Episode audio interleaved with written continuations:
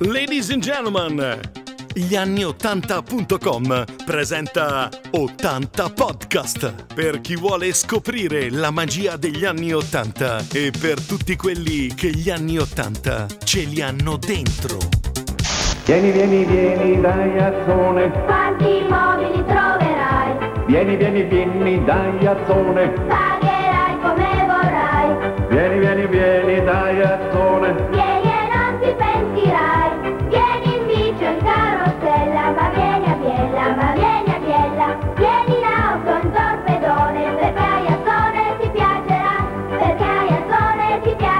E al sabato la grande festa a Iazzone. Provare per credere. La favola chiamata Aiazzone. Per chi ha vissuto gli anni Ottanta, questa frase rimane un ricordo indelebile. Quando in Italia non si conosceva ancora l'IKEA, Giorgio Aiazzone ebbe l'idea di unire prezzi bassi a una pubblicità martellante, che diventarono le chiavi di successo del mobilificio creato dalle basi fondate dal padre artigiano. Erano gli anni delle prime tv private e fu proprio Telebiella nel 1981 a sparare a raffica le televendite del mobilificio nel suo palinsesto. A seguire tutte le altre tv private, in primis quelle del Biscione, bombardarono le teste degli italiani di spot pubblicitari che hanno fatto storia. Telebiella, sostenuta dalle sponsorizzazioni Aiazzone, fu poi acquistata da Giorgio e con essa una serie di altre piccole tv locali, fino a fondare uno dei primi network televisivi italiani, il eh, GAT, G-A-T,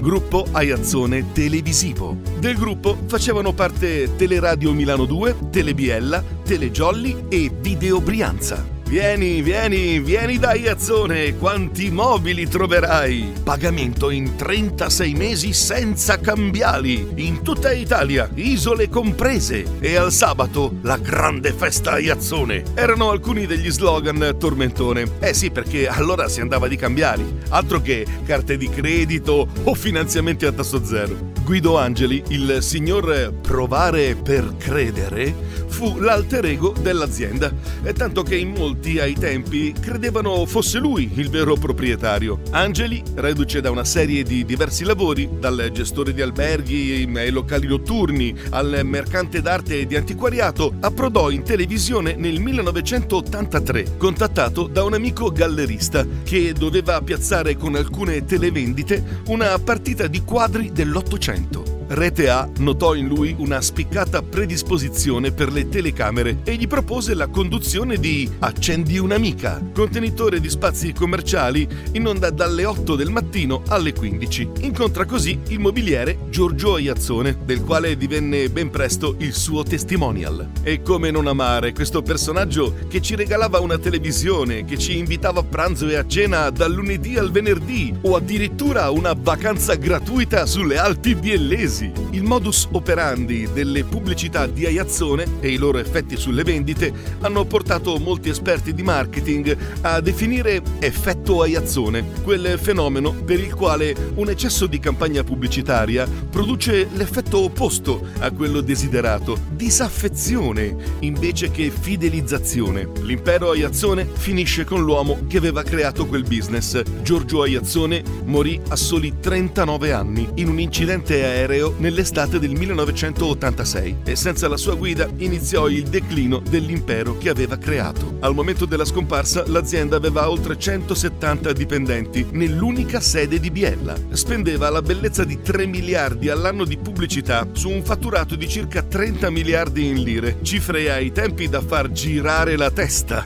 La fama dei suoi mobili non era sicuramente il suo fiore all'occhiello, dato che a dire di molti si rompevano poco dopo la consegna e che questa, a differenza di quanto cantato dagli slogan, non era affatto gratuita. Ovvero, era gratuito l'arrivo del camion fin sotto casa degli acquirenti, ma per scaricare il tutto e sistemarlo nelle stanze bisognava pagare. Nel 2008 il marchio Aiazzone viene rilevato da Renato Semeraro che lo resuscita aprendo alcuni punti vendita a Milano e a Torino, ma il destino non sorride all'impresa. Dal 2010 tutti i punti vendita dell'impresa fondata a Biella iniziarono a chiudere, fino al tracollo nel 2011 di quel che restava dell'impero con lo scandalo dei 13.000 clienti truffati, clienti che avevano anticipato i soldi per comprare i mobili, i quali però non furono mai consegnati. giù le serrande e a poco a poco chiusi tutti i magazzini. La città del mobile di Biella, creata con così tanta fatica, non esiste più e da anni spacciatori e giganteschi rave party clandestini occupano quello che fu un tempio fuori porta degli adepti della Milano da bere. Provare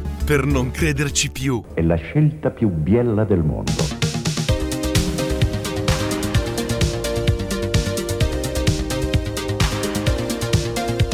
Hai ascoltato 80 podcast. Adesso scopri il nostro magazine online su gli anni80.com.